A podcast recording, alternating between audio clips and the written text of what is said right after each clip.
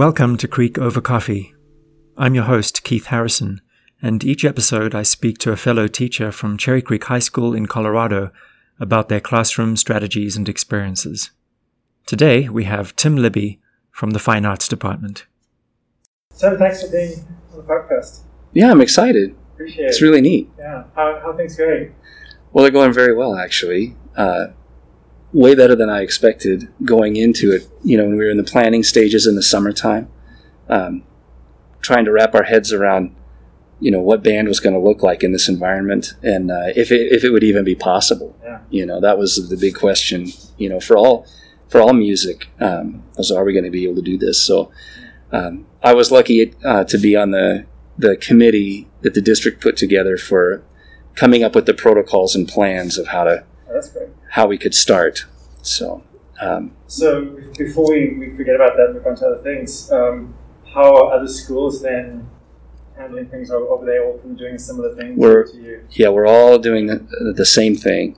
Okay. Um, there might be some variations depending on you know individual needs of a community at a particular school, but we're all following the same protocols um, and the same procedures for having band as safe as possible. Right. Can you explain some of those? Sure. Uh, we're we've we all have modified our masks, so we have a band mask, and all of these recommendations come from a study that was done through uh, University of Colorado Boulder and Clemson University and the American School Band Directors Association. Um, they, they call it the aerosol study. That's what we call it. And they they measured the aerosol rates coming from instruments and from the musicians um, for every different instrument to determine how far away you should sit or what you know what you should do to your instrument to make it safe. So uh, they recommend six feet of space between every musician, like they're in the center of a six foot box. And so we're in my room now, so you can see we measured that out, and it looks like a grid. Right. We have uh, band masks. So it's basically a surgical mask that you just cut a slit for the in the middle for the mouthpiece to go into, so that your face is covered while you're playing the instrument to limit uh, the, the aerosols coming from the musician. And then we have uh, bell covers on all of the instruments uh, to cover the end of the instrument to keep uh, a very low aerosol rate coming from that. And that added to the space um, makes it pretty safe, I think. So. How does that affect the sound? Um, on the brass instruments, it muffles the sound a little bit, um, but it's it's not as drastic as I thought it would be um, when we first started.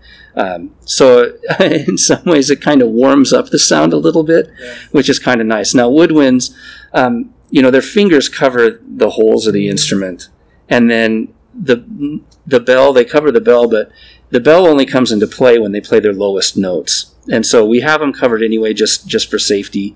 Uh, the end of the flute has a little flute sock on it, and then the flute players wear a shield. Uh, it's a it's a modified face shield that attaches to the flute itself Oh, uh, to so they're not just directly blowing air out into the room. So um, I think with all of those modifications, we've done quite well. So yeah, One of the, the, the problems that sprang to mind when I was thinking about this, especially cohorting, is, is what if you have a huge imbalance in what instruments are being played by the students in the classroom at a given time, right? So how's, Yes. how's well, it's been a challenge. That has been the most challenging thing, um, especially with the more advanced groups. Um, so dividing up by alphabet is not ideal. Now, thankfully, um, we had the opportunity here at Creek to offer to some students to the potential switching cohorts to try to even things out.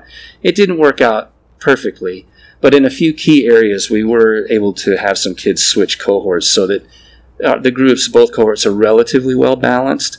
Um, it's not ideal by any stretch, but and then we had some kids that volunteered to switch instruments too to kind of balance things out. So in the B cohort, we didn't have any tuba player in, in wind ensemble. So one of the trombone players said, "Well, I'll play tuba just for this because, as he put it, I'd rather uh, play tuba in a band than play trombone in a band with no tuba in it." You know, so he was willing to switch, which is great. Um, so we've kind of got things balanced out, and it's it's to be honest with you, um, it's great to be making music together in person. Um, it's very soul filling and, Sure. and refreshing, and so the lack of good instrumentation has kind of slipped to the the back burner for me, you know, because I I just um, it's the it's being together making music is more important than having the perfect sounds. You know what I mean? Sure. So yeah. Um, let's talk a bit about just band in general, not necessarily during these these quote unquote difficult times. Sure. And one of the questions I have is is what kind of balance do you strike between kids being in here just to kind of learn the instrument versus preparing for performance?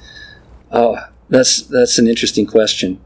Um, at the beginning of my career, when I first started teaching band, it was all about the performance, and so I was very bad with the balance between actually education, teaching the kids to play the proper fundamentals and things, and I was just trying to get music ready to perform all the time. And the the more years I've taught, the more I've realized it's important to spend more time teaching them the actual basics of playing and reading music and interpreting music and and starting from there. And then then that those skills gained there will in turn result in a better performance. So that's on me uh, to kind of organize the class in, in a way such that that we can we can have a balance but it's it's a, it's always a battle because if there's a, a performance coming up you know, and you need to get ready for that. You might forego some of the fundamental work and just, you know, try to get through to make sure that performance is is acceptable. What, what kind of range of, of skills do you have in the band, and is that is that tricky to handle? That is that's one of the things that is tricky. Um, but luckily, we're fortunate here at Creek. We have four concert bands, and each one is a different level. So the incoming freshmen the majority of them are in the concert band, and that is the rehearsal. The 47 minutes, we probably spend 30 of it just working on basic fundamentals and getting their skills going. And then as the skill level increases, that amount of time changes. So we we are able to put the kids in a class based on their ability. Um, but within each class, there is also a wide range of abilities. So um, again, uh, we're so fortunate. Sarah Wines and I team teach the freshman band and the predominantly sophomore band, so we're able to split up and give some individual and small group instruction to kids that need a little more fundamental work. Right. So that's that's kind of how we attack that. But that's a challenge. I know Simon, my son, in, in his orchestra at campus, his teacher will sometimes put them in just little ensembles mm, yeah. they can play? Do you ever do anything like that? We do our third for the third quarter in a normal year, quote unquote normal yes. year. We do a chamber uh, chamber music ensemble, and in the top three classes, uh, we don't do it with the freshmen because we just really focus on that skill development at, at that point. But um, we divide them all into small ensembles, groups of three to six, and um, they we two days a week they split into their small ensembles and they work together, and they're they're self taught, not you know self directed. We give them the music and put them in a room and tell them what the expectations are, but it's up to them to kind of prepare the piece and interpret the piece and. Um, it's, it's great for them because uh, they kind of have to put their teacher hat on and uh, you know learn the rhythms and help each other learn the music. And we do guide them and help them but uh, we want want it to be a student focused activity. And then it culminates at the end of the third quarter with them performing for the rest of the class um, and for a clinician who uh, gives them like a solo and ensemble contest, gives them a rating and feedback form. We we hire people to come in and listen to them, and then uh, the clinicians pick the the two top ensembles from each class, and they perform at the March concert. So we have a small ensembles concert in March. So yeah, a lot of growth takes place there yeah. for them. Does composition play a role in band at all?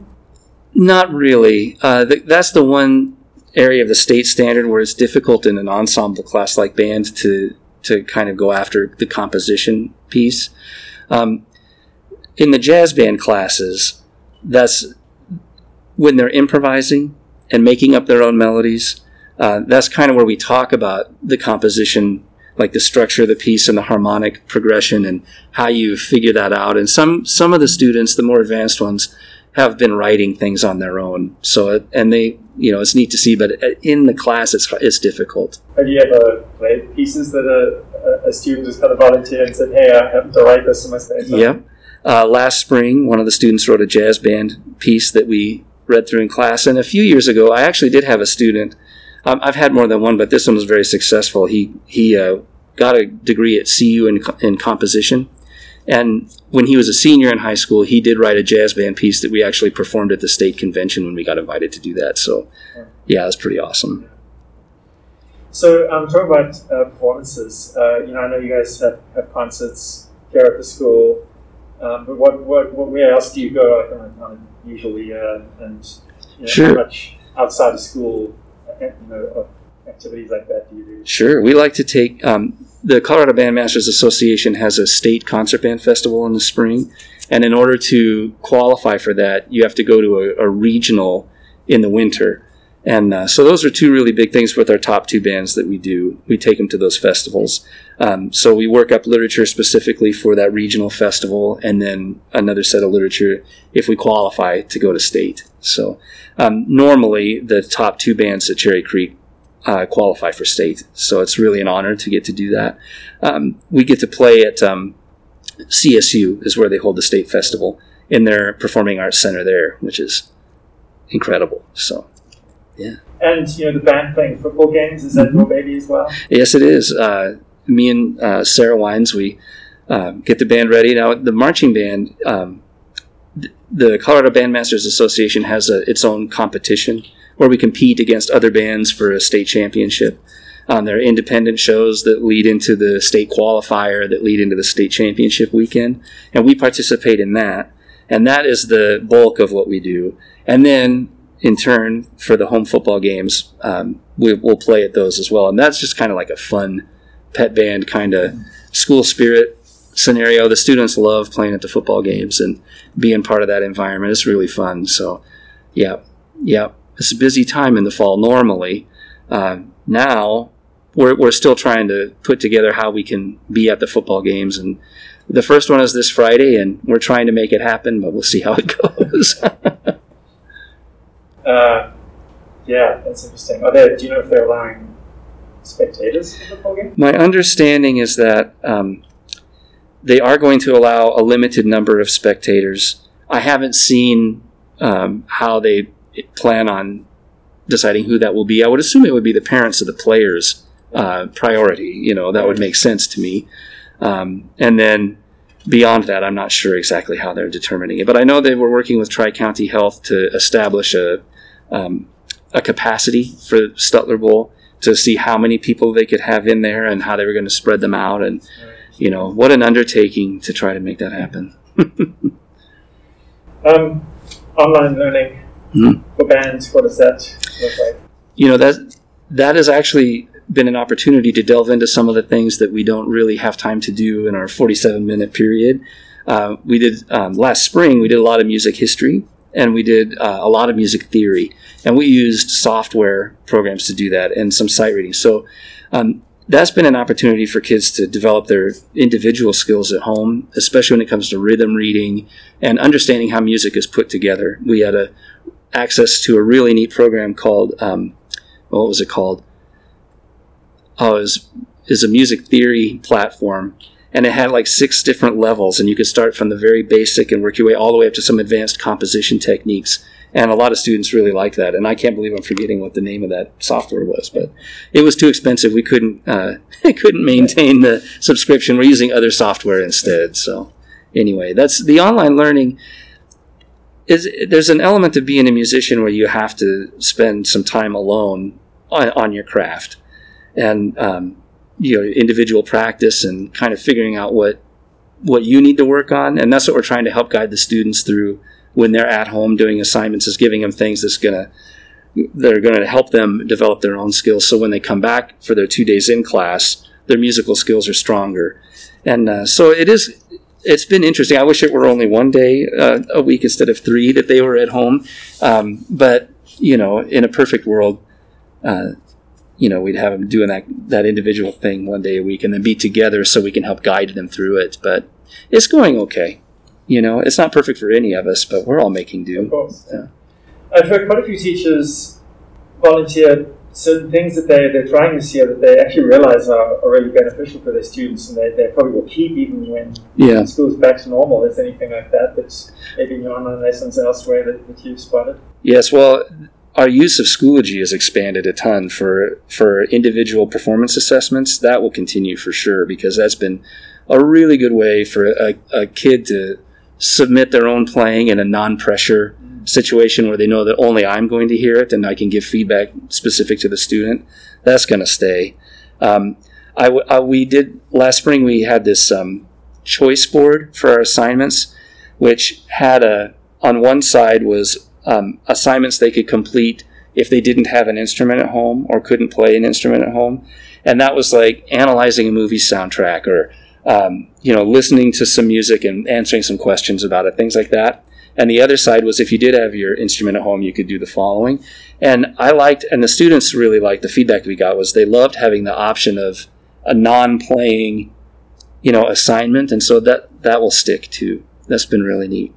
So, thanks, Tim. I think that's all I have. That's great. Well, thanks for having me. I'm happy to be on the podcast. It's really cool. I love that you're doing this.